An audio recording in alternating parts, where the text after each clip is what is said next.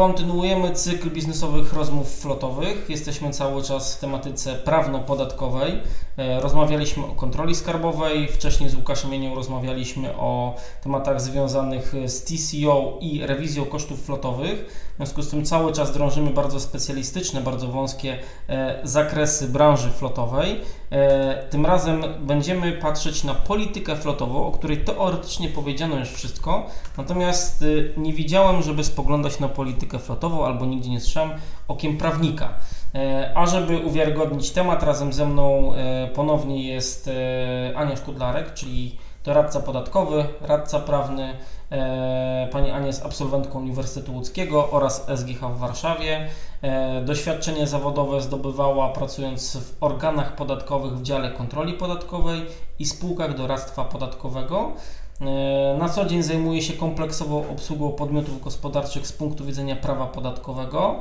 E, pani Ania jest, można powiedzieć, tak mocniej skoncentrowana właśnie na kwestiach prawno-podatkowych dotyczących szeroko pojętej branży transportowej, w tym oczywiście e, sfery flotowej, jest wykładowcą i szkoleniowcem, prowadzi wykłady, prowadzi różnego rodzaju doradztwa właśnie z zakresu podatkowego, i teraz będziemy rozmawiać o polityce flotowej, którą zakładamy z dużą dozą prawdopodobieństwa, że ma już większość firm, bo to czas, w którym tego typu dokument nie istniał i uczyliśmy, e, jak ten dokument tworzyć, minął. Natomiast teraz pewnie chcielibyśmy powiedzieć, a przede wszystkim Ania chciałaby powiedzieć, jakie zapisy, jakie formuły warto byłoby zawrzeć w tym dokumencie, żeby z punktu widzenia prawniczego był on jak najbardziej kompletny. Zgadza się? Tak jest, dokładnie tak. E, na samym początku nawiążę też do tego, o czym powiedziałeś. Rzeczywiście jest tak, że większość firm, większość moich klientów, z którymi mam do czynienia, posiada już politykę samochodową. Natomiast nadal zdarzają się takie mikroprzedsiębiorstwa e, z flotą 5, 9 aut, które uważają, że Zakres e, ich działalności, zakres tej floty jest na tyle wąski, że nie potrzebują mieć tego dokumentu. Mają jedynie regulamin przekazania samochodu danemu pracownikowi i uważają, że to wystarczy. Otóż nie. Ja zachęcam do tego, żeby poświęcić czas na przygotowanie kompletnej polityki e, samochodowej, czyli regulaminu użytkowania samochodów służbowych e, w firmie, ponieważ jest to jeden z podstawowych dokumentów, jeden z bardzo istotnych dokumentów wewnętrznych w danym przedsiębiorstwie. Taka polityka, proszę pamiętać, że określa zasady korzystania często z bardzo dużego majątku firmowego. Warto więc e, dołożyć wszelkich starań, żeby spisać zasady korzystania i użytkowania e, tego majątku. E, Przygotowanie kompletnej, wyczerpującej wszystkie aspekty polityki samochodowej wymaga współdziałania kilku osób w firmie. To nie jest tak, że politykę samochodową czy też taki regulamin napisze prawnik bez fleet managera. To się po prostu nie uda. Ważna jest ta e, współpraca w tej części. Ja w kilku zdaniach powiem, jak polityka samochodowa powinna wynikać z perspektywy prawno-podatkowej. Trzeba pamiętać o tym, że tak jak we wcześniejszym podcaście wspominałam, organy podatkowe weryfikują wszelkie dokumenty związane z funkcjonowaniem firmy. Z pewnością tutaj zapewniam Państwa, że w sytuacji, gdy będziecie Państwo mieli kontrolę podatkową i macie kilka aut służbowych. I te auta służbowe jeszcze są wykorzystywane przez Waszych pracowników dla celów prywatnych, to taki urzędnik dokonujący sprawdzenia dokumentów Waszej firmy i Waszej firmie i dokonujący yy, weryfikacji poprawności rozliczeń w tym zakresie z pewnością o to poprosi. Na 100%. Co powinno się znaleźć e, zatem w polityce samochodowej? Ja w swojej praktyce staram się przygotować taki regulamin korzystania z floty firmowej, który będzie uwzględniał specyfikę działalności spółki i auta w niej wykorzystywane. To zawsze warto podkreślić i zawsze warto yy, zapisać. Ma to być taki garnitur szyty na miarę. Krok po kroku. E, polityka samochodowa zaczyna się od określenia i krótkiej charakterystyki podmiotu, dla którego jest przygotowywana. Dalej wskazujemy procedurę przyznawania samochodu służbowego ze wskazaniem czynności zdawczo-odbiorczych w tym zakresie. To jest to, o czym przed chwilą wspominałam. W mojej ocenie nie wystarczy przygotowanie samego protokołu zdawczo-odbiorczego auta, czyli określenie, że Jan Kowalski otrzymuje Skodę Oktawię ponieważ został zatrudniony jako przedstawiciel handlowy i zobowiązuje się bezpiecznie jeździć i jednocześnie dbać o powierzone mienie.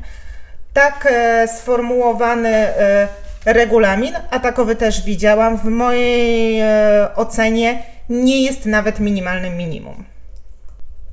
Co więc powinno być w takiej polityce? Ważne jest określenie w ogóle, czym jest samochód służbowy i rozróżnienie e, danych aut funkcjonujących w firmie. Często jest tak, że w danym przedsiębiorstwie mamy kilka samochodów, które są przydzielone imiennie określonej osobie, ale jednocześnie jest tak zwany samochód firmowy wspólny.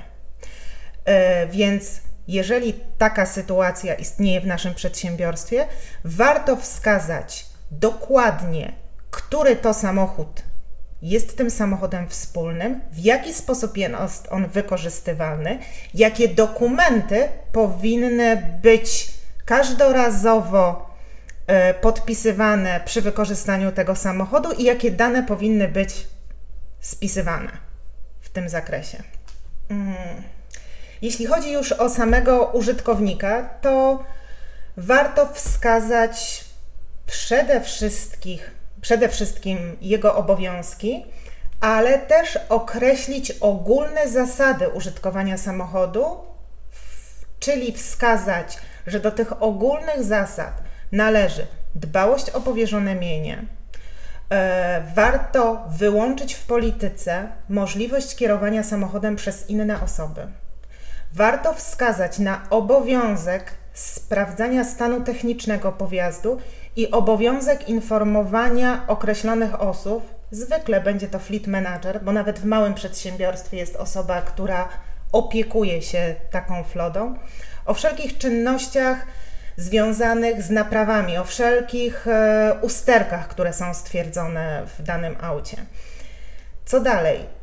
Powinny w polityce samochodowej zostać określone kwestie dotyczące odpowiedzialności materialnej za powierzone mienie. Tutaj właśnie warto porozmawiać z prawnikami. Tutaj znajdą się odniesienia do odpowiednich przepisów kodeksu pracy. E, dodatkowo mm, należy w mojej ocenie zaznaczyć e, i podkreślić to, że każdy użytkownik auta, pracownik czy osoba współpracująca z firmą, której takie auto zostało E, przekazane, będzie eksploatowała samochód służbowy zgodnie z jego przeznaczeniem, zgodnie z zachowaniem standardów bezpieczeństwa, będzie e, przestrzegała przepisów prawa drogowego. Często już w regulaminie zawierany jest obowiązek informowania spółki o utracie prawa jazdy. To wydaje się oczywiste, ale zdarzyło się w praktyce, że miałam taką sytuację, gdzie klient był uczestnikiem kolizji drobnej na parkingu przed marketem i okazało się, że jego pracownik stracił prawo jazdy, ale nie poinformował o tym. To jest ogromny problem. To jest ogromny problem, więc już w regulaminie należy e, tego rodzaju um, sytuacje przewidzieć, zaznaczyć. No i oczywiście takie oczywiste rzeczy, jak dbanie o czystość samochodu służbowego. Często y, klienci też y, sami zauważają potrzebę zawierania takich zapisów, bo w sytuacji, gdy dochodzi do zdania samochodu i ten samochód jest oddawany na myjnie, okazuje się, że koszty czyszczenia e, takiego auta są bardzo wysokie. Co więcej, w regulaminie warto zawrzeć ograniczenia, do, zawrzeć ograniczenia dotyczące eksploatacji samochodów służbowych, na przykład zakaz udostępniania samochodu firmowego osobom trzecim, czy na przykład zakaz odbywania przy, y, prywatnych podróży zagranicznych. Jeśli chodzi o możliwość użytkowania aut służbowych dla celów prywatnych, to to jest już w zasadzie w każdej firmie standardem. To jest benefit, e, który przedsiębiorcy przyznają zatrudnionym pracownikom, często już na etapie ogłoszenia o pracę. E, wskazuje się, że e, dany pracownik otrzyma auto służbowe, które będzie mógł wykorzystywać również w celach prywatnych. Polityka samochodowa powinna zawierać w takim przypadku zapis o możliwości korzystania z auta w celach prywatnych. Warto tu wskazać, że pracownik może korzystać z auta mm, w dni wolne od pracy, w tym na przykład w trakcie urlopu albo choroby, jeśli oczywiście pracodawca wyraża na to zgodę. E, z reguły zasady korzystania z samochodów służbowych są określane w odrębnym dokumencie. Tam poza regulacjami dotyczącymi ich użytkowania zawiera się również zapisy o konsekwencjach podatkowych związanych e, z prywatnym użytkowaniem takiego auta. Ważne. Warto się zastanowić, czy dopuszczać możliwość na przykład e, przyzwalania czy też pozwalania na kierowanie samochodem służbowym członkowi rodziny. Trzeba pamiętać, że w razie ewentualnego zdarzenia taka dobra wola pracodawcy może powodować problemy z ubezpieczycielem. E, dodatkowo, jeżeli będzie taki zapis w regulaminie, to dociekliwy urzędnik e, skarbowy może wyłapać akurat ten zapis z polityki samochodowej i drążyć temat. Czy czasem nie powinno to być w inny sposób rozliczane. Więc oczywiście, w mojej ocenie, określone zapisy w polityce powinny być zawarte. Natomiast na zasadzie lepszy jest wrogiem dobrego, nie należy tego czynić bezrefleksyjnie. Czy są jakieś zapisy, tak jak teraz y, wspomniałaś, których jeszcze należałoby unikać, albo takie sformułowania, które z praktyki gdzieś są zasłyszane, które należałoby mm, zweryfikować, czy może nie są w dokumentach zawarte? Takim bardzo na czasie, w mojej ocenie, zapisem, który należy rozważyć, jest kwestia rozważenia tego, czy odnosić się w polityce samochodowej do tankowania auta użytkowanego dla celów prywatnych. To jest nadal e, problematyczna kwestia, ponieważ mamy coraz więcej orzeczeń mówiących o tym, że paliwo jest e, niezbędne do eksploatacji auta. W związku z tym jego koszty mieszczą się w ryczałcie, który pracownikowi jest doliczany do wynagrodzenia w związku z właśnie możliwością wykorzystywania akta służbowego dla, auta służbowego dla celów prywatnych. Mhm. Jeszcze kilka lat temu prawnicy, doradcy podatkowi w przygotowywanych regulaminach dotyczących użytkowania aut wskazywali, że na przykład pracownik może przejechać służbowym autem. Przykładowo 500 km, natomiast ponad ten limit jest obowiązek, ma obowiązek rozliczać się z pracodawcą powiedzmy na zasadzie kilometrówki za każdy przejechany E, prywatnie kilometr. Teraz, w związku z tym, że linia orzecznicza się zmienia na korzyść e, spółek, na korzyść klientów, ja wśród swoich klientów raczej omijam ten temat związany z używaniem paliwa dla celów prywatnych.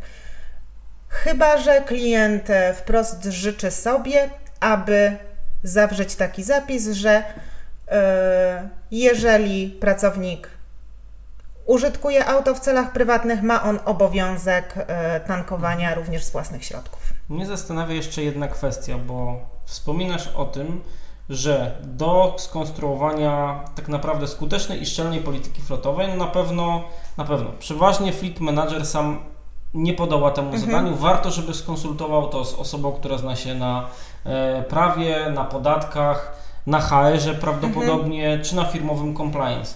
E, język, którym operujesz ty, którym operują specjaliści z innych dziedzin, jest bardzo szczegółowy i o niektóre zwroty później może się właśnie e, rozchodzić.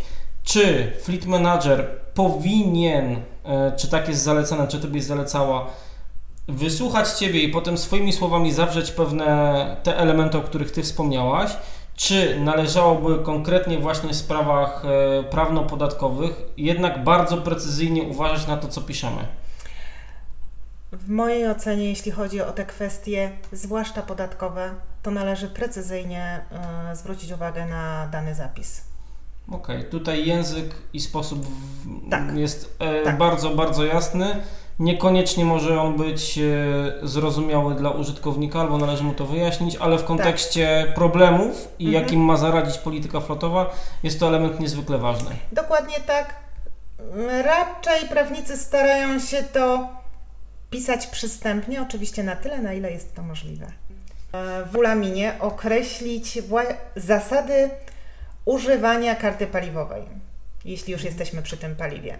W szczególności wskazać, że e, korzystamy z niej wyłącznie do dokonywania płatności e, za paliwo, ewentualnie za e, środki eksploatacyjne typu płyn do spryskiwaczy czy olej, że nie ma możliwości opłacania na przykład kartą paliwową zakupu z zapiekanki czy hot doga. Później w Panie z księgowości są bardzo niezadowolone, jeśli widzą na wykazie tego typu zakup i generalnie jeśli właśnie dociekliwy urzędnik będzie weryfikował zbiorcze faktury ze stacji benzynowej, to, to wyrzuci nam po prostu to z kosztów. To są może niewielkie kwoty, no ale zamieszanie z tym związane jest niewspółmierne do, do problemu, że tak to określę. W regulaminie z perspektywy właśnie takiej prawnej warto wskazać zasady postępowania w przypadku szkody komunikacyjnej. Warto określić szczegółowy opis procedury postępowania w tym zakresie. Z pewnością na dalszym etapie e, postępowania usprawni to e, likwidację szkody komunikacyjnej. Mm, co więcej, do przygotowanej polityki samochodowej należy dołączyć określone dokumenty mogące być jej e, integralną częścią, ale niekoniecznie musz, niekoniecznie takie, które miałyby się zawierać e, w treści tego dokumentu, czyli na przykład protokół zdawczo-odbiorczy samochodu, wykaz stanowisk pracy i przyporządkowania e, określonych grup samochodów do określonych pracowników. Warto e, też przygotować oświadczenie dla pracownika, dla użytkownika samochodu służbowego, z którego będzie wynikało, że zapoznał się e, z obowiązującą w firmie polityką samochodową, że rozumie jej zasady, że zobowiązuje się do jej przestrzegania. To jest niezwykle istotny dokument, e, który w przyszłości może zaoszczędzić e, sporo problemów. Czyli takie oświadczenie o tym, że zapoznaliśmy się na przykład z tym, że w samochodzie nie wolno nam palić, tak? Czy nie wolno przewozić zwierząt domowych, czy nie możemy wozić pustaków na budowę. To jest ważne. Mi jeszcze się pojawiło jedno pytanie, bo to, że się kierowca zapoznał z pierwotną polityką w trakcie na przykład procesu zatrudnienia, to jest jedno. Natomiast polityka flotowa jest elastyczna i cały czas żyje. Czy należy robić w taki sposób, żeby każda zmiana w polityce flotowej była podpisana przez konkretnych wszystkich naszych pracowników, czy wystarczy o niej poinformować? Mm, e, ja bym zalecała taką zmianę w polityce samochodowej. E, wysłać wszystkim użytkownikom aut choćby mailem za potwierdzeniem odbioru dostarczenia tej wiadomości. Okej, okay. i to powinno. To powinno wystarczyć. E, zgad... Oczywiście najlepiej byłoby, gdyby oni to podpisali, natomiast nie zawsze jest to możliwe, tak? Żeby i nie zawsze jest na to czas. Natomiast takie wysłanie mailem stanowi dorozumian i otrzymanie potwierdzenia jego otrzymania e, będzie dla nas argumentem, że druga strona się z tym e, zapoznała. Jeszcze powiedziałeś jedną rzecz, która też jest tutaj bardzo istotna. Warto pamiętać, że raz przygotowana polityka nie będzie wciąż aktualna, zwłaszcza w obecnej sytuacji. Dynamika zmieniającej się rzeczywistości, w tym rzeczywistości prawno-podatkowej, zobowiązuje do tego, żeby cyklicznie dokonywać takiego audytu wewnętrznego tej polityki. To też w razie ewentualnej kontroli pozwoli zminimalizować stres i zaoszczędzić e, czas. To jest ważne, czyli tak naprawdę trzonem tego wszystkiego jest zbudowanie pierwotnie dokumentu, który będzie bardzo szczelny, mhm. ale będzie zawierał w sobie e, bardzo dużą dozę eksperckiej wiedzy z wielu dziedzin, mhm. do których do mnie mamy, że Fleet Manager sam z siebie raczej dostępu nie ma albo nie jest wykwalifikowany, więc nie należy się bać tego, że będzie e, prosił o pomoc innych, albo nawet należy, żeby tak robił. Dokładnie tak. Taka byłaby w tym zakresie moja rekomendacja. Dziękuję Ci bardzo. Bardzo dziękuję.